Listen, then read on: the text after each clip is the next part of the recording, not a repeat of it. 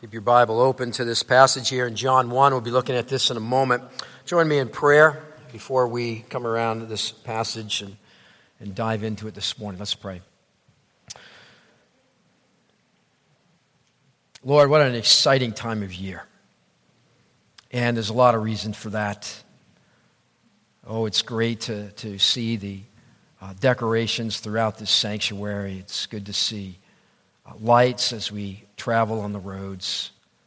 Um, it's good to hear the Christmas carols and, and all of that. And, and yet, Lord, I pray that amidst of all the, the beautiful times of festivity and all that this reminds us of, Lord, I pray most of all that we would not lose sight of the Lord Jesus Christ. And John chapter 1 brings us right to who Jesus is brings us right to uh, that which is to be the object of our affection and what is who is central to this whole season. And so help us this morning to, uh, oh, just to see some freshness around this season. Freshness around the story that is very familiar to all of us. and that, Lord, we would um, grow in appreciation of what you have done for us. We thank you in advance for what you're going to do in our time around your word this morning. In Jesus' name, amen. I'm sure you can appreciate this. Once in a, the rush of last minute Christmas shopping, a woman bought a box of 50 identical greeting cards. She was in such a hurry that she did not even bother to read the inside of the card. She hastily signed it, addressed it, and mailed them to everyone on her Christmas list, 49 of them in all. Well, several days later, she happened to glance at the one card that she hadn't sent. She picked it up, and for the very first time, she read the pre printed message inside. It said this This card is just to say a little gift is on its way. Whoops. We are reminded that God planned the Christmas gift of the Christ child before the foundations of the world were even formed. To the prophets in the Old Testament, the message was a little gift is on its way. What nobody expected was that this great big God would make himself as small as a single fertilized egg, barely visible to the naked eye. The maker of all things shrank down and down and down all the way to earth, being formed inside a nervous teenage girl. The one who knew no before or after entered time and space. God came down to earth. And folks, we have heard that so often, it hardly moves us. My purpose this morning is twofold. One purpose is to bring our sermon series on Jesus and relationships to a fitting close. Secondly, it is to deliver one of two messages appropriate to this season. And I bring these two purposes together with this one statement. As we celebrate the birth of this little one lying in a manger, the wonder of it all is the bigness of the one who came down to earth. As we celebrate the birth of this little one lying in a manger, the wonder of it all is the bigness of the one who came down to earth. And in the first chapter of John, the passage that was just read, John introduces us to the greatness, the bigness of the little one in, the, in Bethlehem. And John presents one of the most important accounts of Christmas without ever mentioning an inn or a manger or shepherds or angels. It never mentions Bethlehem or Mary or Joseph, yet indeed it is a story of Christmas. We could say this is the story behind the scenes. John takes us out of the world for a time to find out the real meaning of Christmas. I would go as far as to say we cannot celebrate Christmas in its fullest meaning if we neglect the truths which John chapter 1 presents. There are three questions that I want to answer from this text in John 1. First of all, very simple questions here. The first one is What child is this? Secondly, what is the real meaning of Christmas? And thirdly, what do we learn here about Jesus in relationships? So, first of all, along with the hymn writer, we ask, What child is this? You might figure that at first pass through John chapter 1, we should shorten that question to, What child? No child is mentioned here. Follow along with me. John chapter 1, verse 1 says, In the beginning was the Word, and the Word was with God, and the Word was God. He was with God in the beginning. Now, I am sure you have had this very frustrating experience of answering the phone to find a salesperson on the other end. And this salesperson assures you that you, he is not selling you anything, but you know he is. Now, just walking through the mall, if you catch eye contact with one of the vendors, you will be approached with, Can I ask you a question? Now, my wife has this down quite well. She simply answers, answers politely, no, and then looks away. I, on the other hand, get drawn in. It happened again this past week at the mall. I fell for it. He asked, Can I ask you a question? And then he asked this question. He said, Do you have a special woman in your life? Trying to be smart, I answered, Yes, I have several. Well, I do. My two daughters. I think my mom's pretty special too. I was trying to be funny, and he suckered me in and to stop and believe it. Before I knew it, he was starting to do this little thing on my fingernail. I'm like, I need. Can any, anybody help anything with this? No. The point is, the point is, they're trying to tell you something, but they tell you they are not. John here doesn't do that. You know right at the get go where John is going. He is very clear. He immediately informs his readers where he's coming from and where he is going. We know what to expect. He's making the claim right out of the gates that the Word, later identified as Jesus, was with God and is God. And John is so forthright here that many cults rather dismiss these words uh, or twist them to fit their purpose. What child is this? John answers that with four statements right here in our text. It's beautiful. The first answer is He is the eternal one. What child is this? He's the eternal one. John is saying, in the beginning, the only beginning that we know, the beginning of God's creation was the Word. Even more than that, when the beginning began, the Word already was.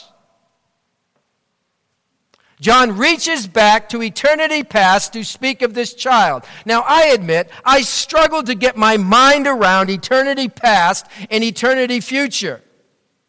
Verse 1 instructs us that there never was a time when Christ did not exist because the Word was continuing with God, is really the thought here. He is the eternal one. He is eternally pre existent. He is eternally God. He is eternally the Creator. Verse 3 tells us that through Him, the Word, all things were made, and without Him, nothing was made that has been made. Now, it is my understanding that there are about 100 billion stars in the average galaxy, and at least 100 million galaxies in known space. That means, that means that there is something like 10 with a slew of zeros behind it, stars in space. 10 octillion. Yeah, I don't know what that means. I don't know about you, but that kind of thinking almost gives me a headache. It's so big. But I want us to recapture the greatness of Christ because our spiritual growth is bound up with the size of our vision of Him. The more we see His greatness, the more we will grow. And when we consider the greatness of Christ, nothing other than trusting Him makes sense. He is the eternal creator. And as the creator, he knows just what his creation, his people need. He knows what it is that needs attention in your life and in my life right now. He knows the real need because he's put you together. He's made you. It was said of Charles Steinmetz, the mechanical genius and friend of Henry Ford, that he could build a motor in his mind. And if it broke down, he could fix it in his mind. Huh. And so when he designed it and actually built it, it ran with precision most of the time. One day, the assembly line, the Ford plant, broke down. And none of Ford's men could fix it, so they called in Steinmetz. He tinkered for a very few minutes, threw the switch, and it started running again. A few days later, Ford received a bill from Steinmetz for $10,000. And so Ford wrote back, Charlie, don't you think your bill is a little high for just a little tinkering? And Steinmetz sent back a revised bill. It said, tinkering, $10, knowing where to tinker, $9,990. Listen, God puts you together. He knows where to tinker. The question is, can you trust Him with it?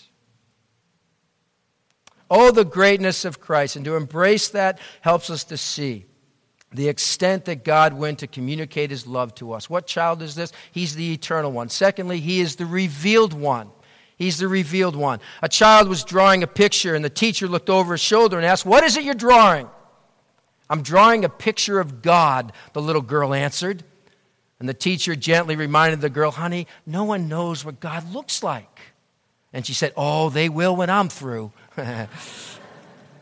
you see, Jesus Christ reveals God the Father. In the Christ child, we see God expressing himself. Interestingly, John chooses to describe this eternal revealed being as the Word. The Word was a very important concept to the Jew. Throughout the Old Testament, it is recorded that God spoke. God has spoken in the past through prophets, through men and women of God. Now he would do something far more shocking. He would come down to earth. It's been expressed this way The Word did not become a philosophy, a theory, or a concept to be discussed, debated, or pondered. But the Word became a person to be followed, enjoyed, and loved. And I believe another reason John chose to call the second person of the Trinity the Word was because he wanted to emphasize the very existence of the eternal Son of God as for the sake of communication file that away. We're going to come back to that in a moment. He's the eternal one, He's the revealed one. Thirdly, He's the rejected one. Verse 11 tells us, notice these words. He says, He come to that, He came to that which was His own. Interesting choice of words. What isn't His own? He made it all, He owns it all. Well, it seems to be a reference to his own people, the Jewish people, who, generally speaking, rejected him as the promised one who would deliver them from their sins. So the end of verse 11 has these very sad words, but his own did not receive him. Compels me to ask, in a crowd this size, have you received him? John provides one final statement of this child in verse 12. If you have received him, it says in verse 12, Yet to all who received him, to those who believed in his name, he gave the right to become children of God. See, when you received him, you became a child, not his associate, not just his friend, his child. He's the rejected one, but he's also the saving one. Verse 4 reminds us that in Christ was life, and that life was the light of men. You see, since he is the creator of all things, he can offer life to the created ones. Jesus has the life we need. Jesus is the life we need. To not accept his offer of life, abundant life, is to continue to stumble around in darkness. The question then is for all of us is he the rejected one or the saving one? An ill prepared college student took an exam just before Christmas break. He wasn't ready for the exam. So he looked down at the questions on the paper in front of him and he wrote on his paper, Only God knows the answers to these questions. Merry Christmas. And he passed it in. Well, he got his paper back. The professor wrote on the top of it, God gets 100, you get zero. what child is this? God's, John's given us the answers. God gets 100. Will you pass the test? Will you get a zero because you choose not to take the answers God has given to you? They're all right here. Will you receive Him, believe on His name, become His child this Christmas season if you haven't done it? Maybe this is the time. What child is this? John outlines it pretty clearly. Secondly, what is the real meaning of Christmas? Well, the Christmas story is all wrapped up in one verse here in the passage, verse 14. Notice verse 14. It says, The Word became flesh and made his dwelling among us. God came down to earth. Coming down to earth is not about what was subtracted from his being, but what was added. Get that? He took on humanity, he became flesh. Verse 14 says he added that, as verse 14 tells us that, he added perfect humanity to his undiminished deity. That means that he cried in the middle of the night. That means he hungered for milk. That means he needed to be changed. God became flesh.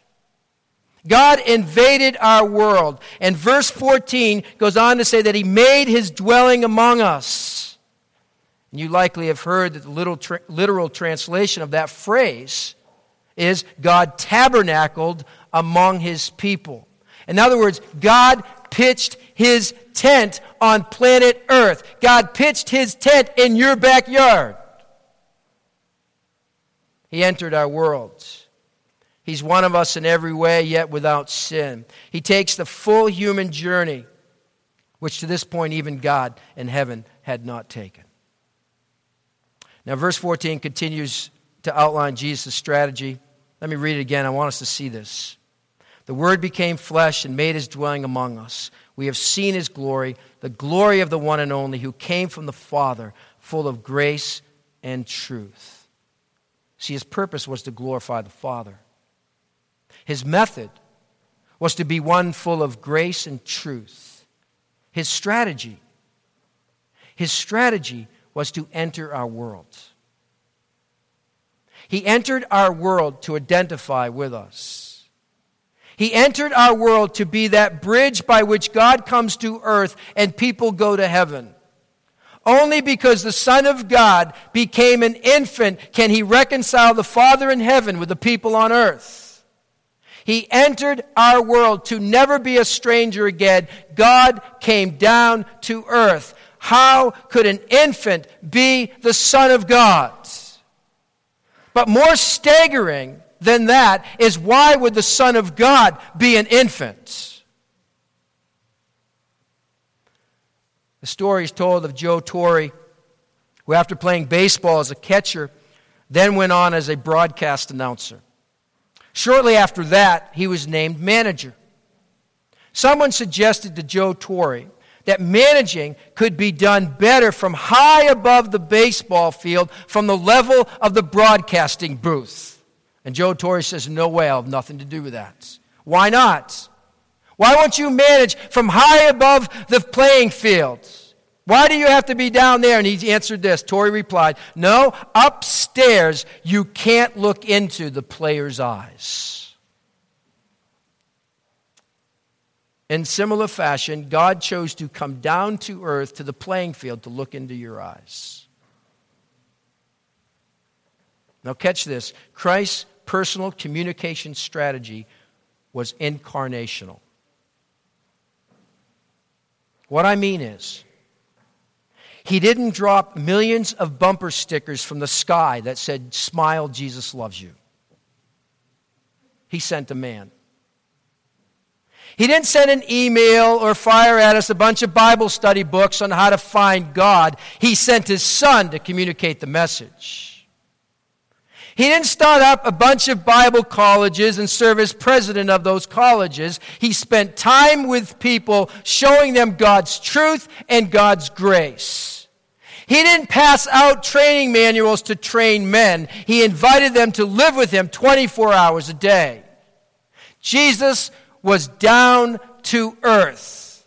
He ate with sinners. We see him as a child. We see him in the temple. We overhear the talk of the town. He's just a carpenter's son. We see him in the desert wrestling with temptation. He didn't just talk about love, he loved. He didn't just preach on forgiveness, he forgave. He didn't just give eloquent speeches on the need for justice, he got up close to the needy, the weak, the oppressed, and the downtrodden. You see, the incarnation is nothing if it is not personal.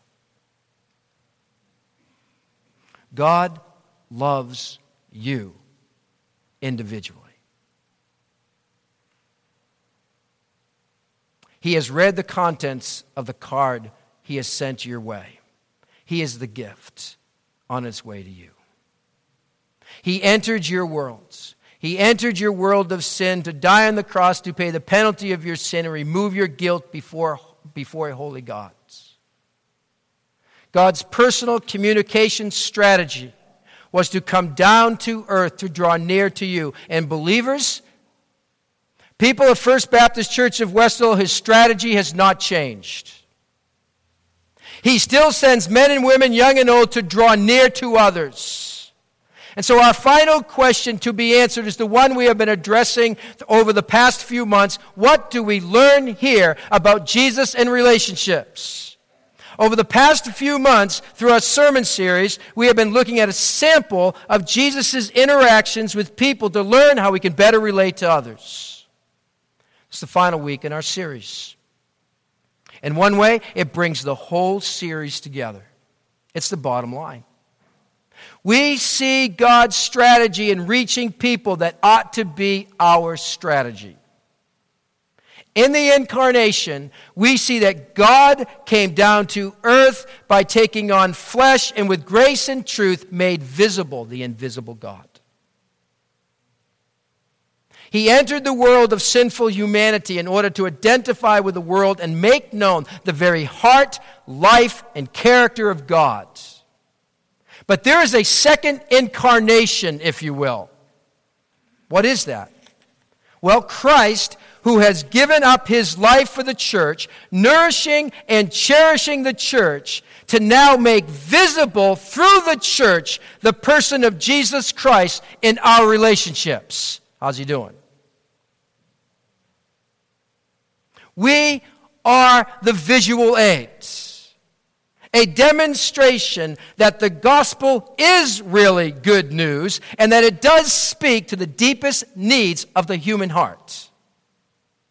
We, like Jesus in his incarnation, must enter the world of sinful humanity and see the real need that is there and then touch them with grace and truth of the gospel. It's been expressed this way Christ's bride is the church, people and relationship to one another. God has designed your relationships with other Christians as the primary context in which his nature surfaces and becomes an observable, tangible phenomenon. Whether you like it or not, believers, many people are reading the revelation of God seen in your life and in your relationships. God's bride is not a person, it's people and relationships. So, as we've come through this series, we come this morning to the crux of it all. Down to earth is the model to follow. He came down to earth that we might follow in the footsteps of the one who first crawled on the floor. And as we consider the great lengths that God went to communicate with us, to have a relationship with us, we too should come down to earth in like fashion. Come down to earth by walking in others' shoes. Down to earth by trying to identify with others' pain and with others' struggles down to earth by trying to understand where others are coming from and not just give a quick evaluation of where we think they're coming from. Down to earth by drawing near to others, getting up close to really see what it is they need and not just what we think they need. The question all the way through has been Are you willing to enter into others' lives? into others' worlds? Will you be incarnational by allowing Jesus' life to be lived out through you, wherever you are. Shortly after World War II came to a close, Europe began picking up the pieces. Much of the old country had been ravaged by war and was in ruins. Perhaps the saddest sight of all was that of little orphan children starving in the streets of those war torn cities. Early one chilly morning, an American soldier was making his way back to the barracks in London. As he turned the corner in his Jeep, he spotted a little boy with his nose pressed to the window of a pastry shop. Inside, the baker was kneading dough for a fresh batch of donuts. The hungry boy stared in silence, watching his every move. The soldier pulled his jeep to the curb. He got out and he walked quietly to over where the, where the little boy was standing. Through the steamed up window, he could see the mouth watering morsels as they were being pulled from the oven, piping hot. The boy salivated and released a slight groan as he watched the baker place these donuts onto the glass enclosed counter. The soldier's heart went out to this nameless orphan as he stood beside him. And he said, Son, would you like some of those? Oh, yes, I would, the boy replied. And the American stepped inside and he bought a dozen of those donuts and he walked back out to where the boy was standing. He smiled, he held out the bag, and he said, Here you are. As he turned to walk away, he felt a little tug on his coat and he looked back and heard the child ask quietly, Mister, are you God? We are never more godlike than when we give. What can you give to others this Christmas season that is incarnational, down to earth, Christ like? What gift can you give that is down to earth? Oh, that may mean you need to mend a quarrel. That may mean you need, you need to dismiss suspicion. It may mean you enter the world of sinful humanity and you forgive someone who has treated you wrongly. It may mean you tell someone, I love you. Or you ask for forgiveness if you were wrong. Maybe it means you, you turn away wrath with a gentle answer, or you give something away anonymously. You, you get up close to someone in a nursing home. You show an act of kindness to someone with whom you work. Just give as God in Christ has given to you. And someone just might say, Mister, ma'am, are you Jesus? Listen to these words of this poem. Writer writes, do you know? Do you understand that you represent Jesus to me? Do you know? Do you understand that when you treat me with gentleness, it raises the question that maybe he's gentle too? That maybe he isn't someone who laughs when I am hurt? Do you know? Do you understand that when you listen to my questions and you don't laugh, I think, what if Jesus is interested in me too? Do you know? Do you understand that when I hear you talk about scars and conflicts from your past, I think maybe I am just a regular person instead of a bad, no good girl who deserves abuse? If you care, I think maybe he cares. And then there's this flame of hope that burns inside of me, and for a while I'm afraid to breathe because it might go out. Do you know? Do you understand that your words are His words, your face, His face to someone like me? Oh, please be who you say you are. Please, God, don't let this be another trick. Please let this be real. Please. Do you know? Do you understand that you represent Jesus to me? Let's pray.